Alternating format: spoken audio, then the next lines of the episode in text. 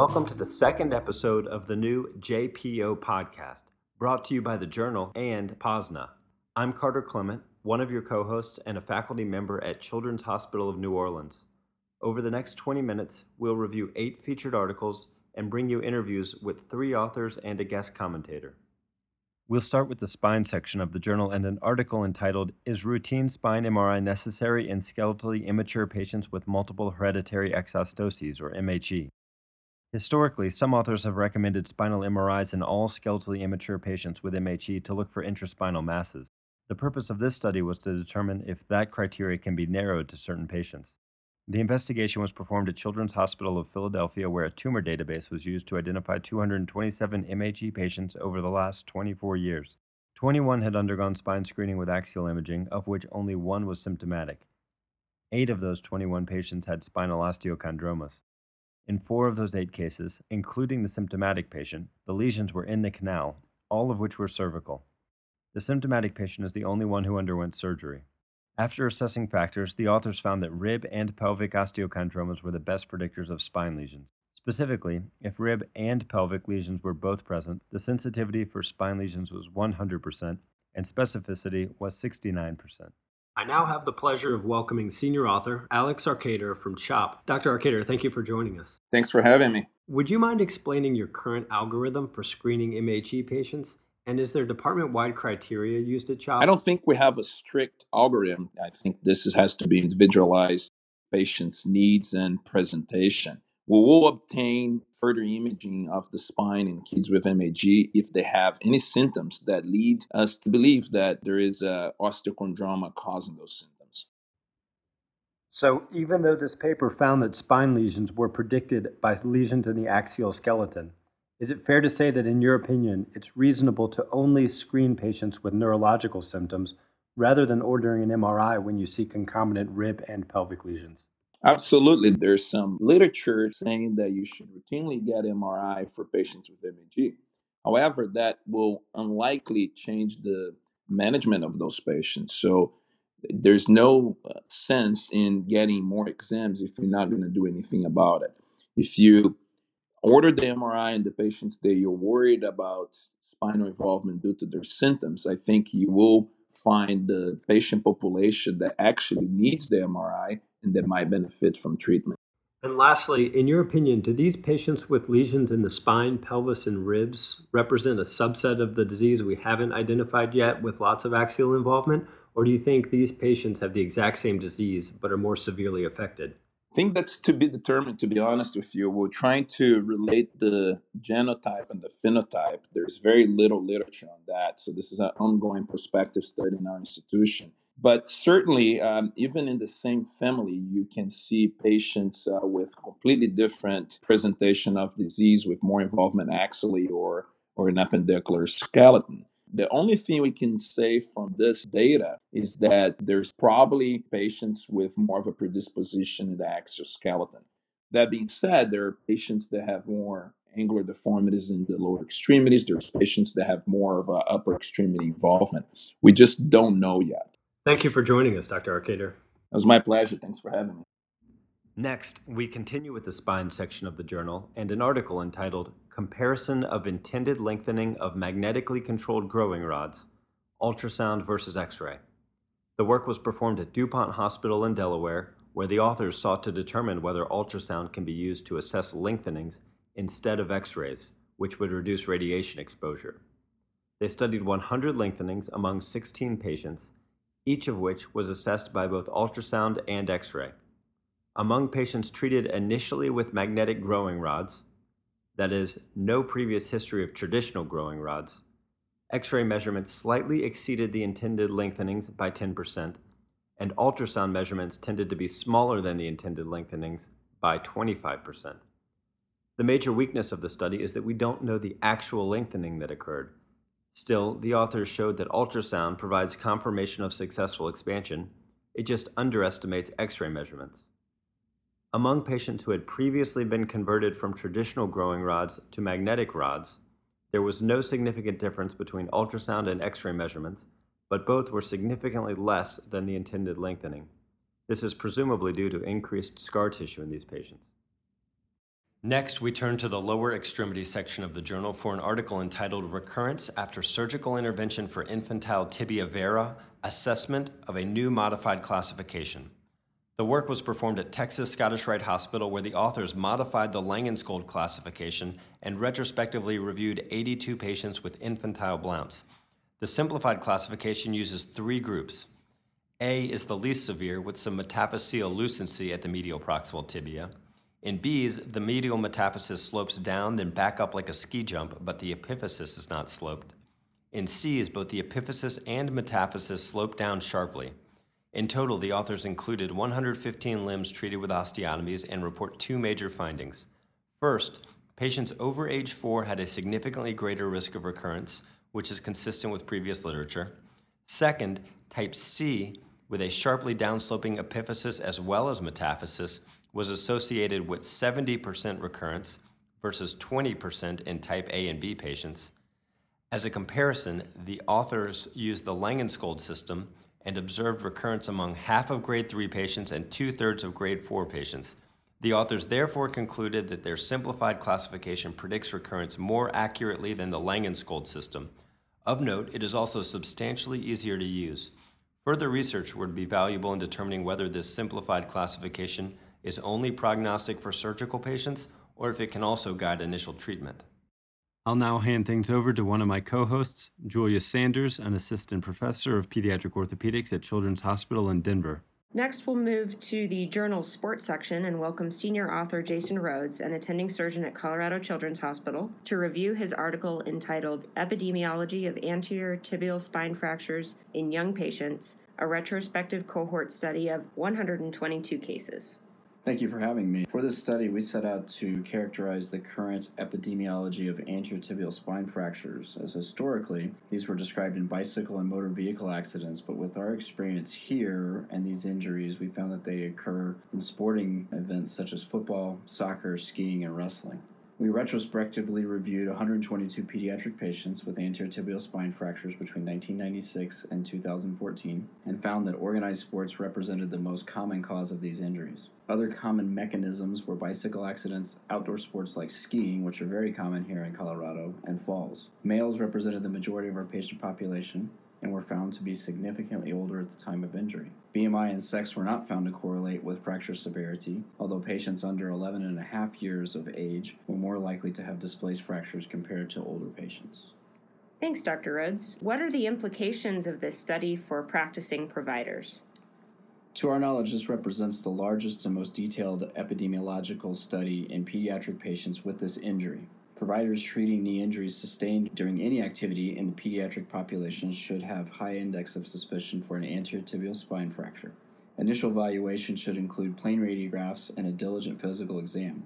We recommend MRI for classification and treatment workup, as well as identification of associated injuries such as partial ACL tear and or meniscal or chondral injuries. Lastly, what is your current protocol for managing these injuries? Here at Children's Hospital, we routinely treat non displaced type 1 fractures non operatively with casting. For displaced fractures, specifically type 2 injuries, and occasionally type 3, pending on injury pattern, we get an MRI to ensure that there are no other associated injuries, and if there are not, then we'll attempt closed treatment for a type 2 injury. If there are other injuries or we do not obtain an acceptable reduction, or on a type 3 injury, we then treat these arthroscopically with anatomic reduction and either screw or suture based fixation, as well as appropriate treatment of any associated injuries. We begin weight bearing at six weeks postoperatively, and have a gradual increase in range of motion, which varies by provider. And after appropriate physical therapy, patients can expect a full return to sports in four to six months. Great. Thank you so much, Dr. Rhodes. Thank you very much, Dr. Sanders. Next, we'll discuss an article from the hip section of the journal out of Argentina entitled Treatment of SCFE with the Modified Dunn Procedure, a Multi-Center Study. The authors reviewed 21 hips that underwent surgical dislocation and capital realignment, also known as the Modified Dunn Procedure, as described by Ganz and colleagues, for either stable or unstable SCFE at three institutions across Argentina. All procedures were performed by surgeons specially trained in hip preservation, and average follow up was 40 months.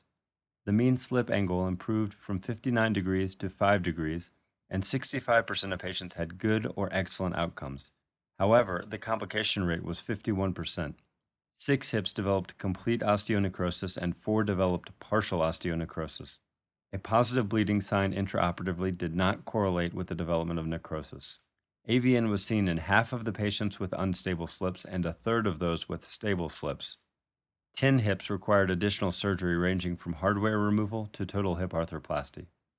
Based on the high rate of AVN, the authors have now abandoned the modified Dunn for acute unstable slips in favor of the Parsch technique, which is an open anterior reduction.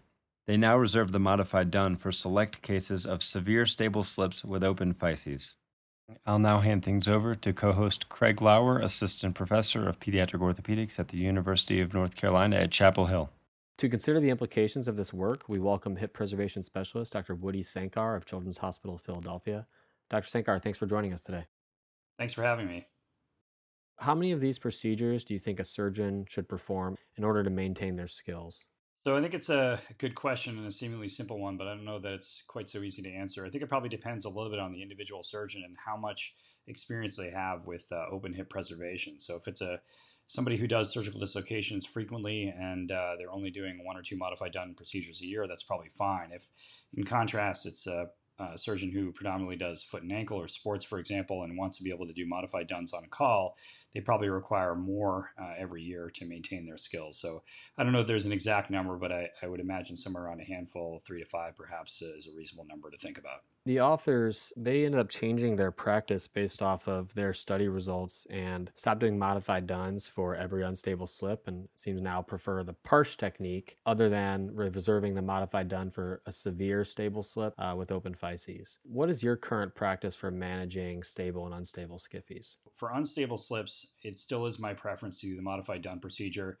Uh, I like the control that's afforded by the uh, operation. I like being able to deal with anything that you find intraoperatively uh, and to be able to control the reduction uh, and tension uh, by way of your surgical techniques. So that is my preference. I think that being said, I certainly uh, am one hip surgeon at a large tertiary care children's hospital, so I don't expect, nor am I physically able to be available to do every unstable slip that comes in. So for our overall group, we have uh, the equipment in place uh, to do the technique that's been described by uh, Tim Schrader and John Schoenecker, which is uh, either a closed reduction or a true in situ pinning uh, using an ICP probe placed through a cannulated screw to monitor uh, epiphyseal perfusion. And I think this is a nice technique that really anybody can use. and for my own institution, where again I, I can't take call for every single slip, I like to have my partners to be able to do this. For stable slips, um, I've actually evolved a little bit in my thinking uh, over the last uh, five to eight years, and this is based on uh, some data that uh, iResults and myself are looking at. Uh, and this has shown that for those severe stable slips that undergo a modified Dunn, even if you do not get avascular necrosis, we found that the femoral heads don't grow quite right. Uh, there's a little bit of asphericity uh, without collapse. Sometimes I've seen arthrofibrosis and some chondrolysis. Again, even if you've uh, dodged the, the major complication of uh, of avascular necrosis. So these days, my own indications for doing a severe stable slip would be uh, open physis uh, and a severe deformity that I just think is not amenable to any other reconstruction, whether it be in situ pinning and an osteoplasty or in situ pinning and a, uh, a flexion derotation osteotomy. So uh, I really reserve it for the handful of cases where I feel like there's good informed consent and the deformity is very severe. In this study, they noted that six of their patients who had positive bleeding signs ended up developing AVN, regardless of having good bleeding intraoperatively. And this is not the first study to cast doubt on intraoperative perfusion monitoring. You mentioned that you do check femoral head perfusion during the surgery with ICP monitors. How do those results of that monitoring change your plan intraoperatively? Yeah, so I thought that was an interesting finding of that paper. Uh, and there's another paper published by Eduardo Novais, which looked a little bit more uh, objectively at uh, different forms of monitoring ICP probe and then the drill hole and whether you do it before or after reduction. And that study found uh, that uh, all of these mechanisms predicted uh, perfusion postoperatively better than random chance, but none of them were perfect. So I certainly do use monitoring intraoperatively. Um, I prefer an ICP probe because I think it is a little bit more objective than making a small drill hole. I never know if I make the hole how much bleeding is enough bleeding, whether it's a little bit of slow venous ooze or whether it's uh, uh, more brisk bleeding. So I like seeing a waveform uh, to feel more comfortable about the status of my perfusion. Um, I usually check uh, early uh, before I uh, do much of the mobilization of the retinacular flap just to see that I have uh, perfusion kind of at baseline. And then I certainly do most of my monitoring after I've reduced the epiphysis.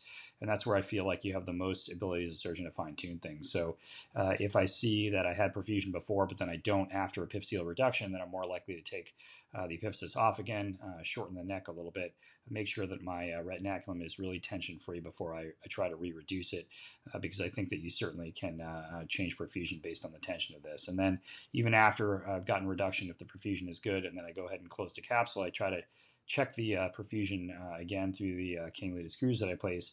and if I see that the perfusion drops out again, then I, I want to make sure that I, I haven't closed the capsule too tight because that can affect your issues even after a good reduction. Thank you very much for your time. I really appreciate it. Again, this is uh, Dr. Sankar from Children's Hospital of Philadelphia. Thanks for joining us. Thanks for having me. Next, we will discuss an article entitled Age Dependent Reliability of Semmes Weinstein and Two Point Discrimination Tests in Children, which comes out of the University of Maryland Department of Orthopedics. The lead author is Karan Dua, and senior author is Joshua Abzug. So the purpose of this study was to determine at what age objective sensory tests can be reliably performed and what the norms are. The authors propose that this is important because a sensory exam is critical, especially in traumatic settings. And objective tests are important for those children who are too young to really describe numbness. The methods included a prospective enrollment of non-injured children aged 2 to 17 years who perform these tests in the clinic setting, then they analyze the results. As for their results, the first portion of their study focused on the monofilament test. They determined that 27% of three year olds could actually perform this test. 83% of four year olds and all kids five years or older could detect the largest size of the monofilament, indicating they were capable of performing this test. When it came down to average sizes of the monofilament detected, it was 2.87, 2.87, and 3.04 were the sizes for the ulnar median and radial nerve distributions. As for the two point discrimination test, they found that 33% of four year olds could perform this test, 61% of five year olds, 88% of six year olds, and 95% of seven or eight year olds. By the time you're nine, they could universally perform this test. The numbers, if you're looking for a reference, again, was 3.35, 2.81, and 9.64 millimeters in the ulnar median radial nerve distributions. Dynamic distributions were a little bit smaller. Um, for both that and the monofilament test, the ulnar and median nerves were more sensitive than the radial, which should not be a surprise. Ultimately, the authors recommend that you compare your results from one side in a patient to the other side, as there was not a significant change based on handedness, at least for the median ulnar distributions. There was a slight change in radial. Um, they don't really establish an abnormal value or list ranges of what was found to be in these normal kids, but they do show the mean numbers in their sample my takeaway or the way to simplify this and apply it would be it would be reasonable to remember the number four. So anything that is four millimeters or larger, or four for the monofilament size or larger, represents an abnormal value in the monofilament size and the two-point discrimination, at least for median ulnar distributions.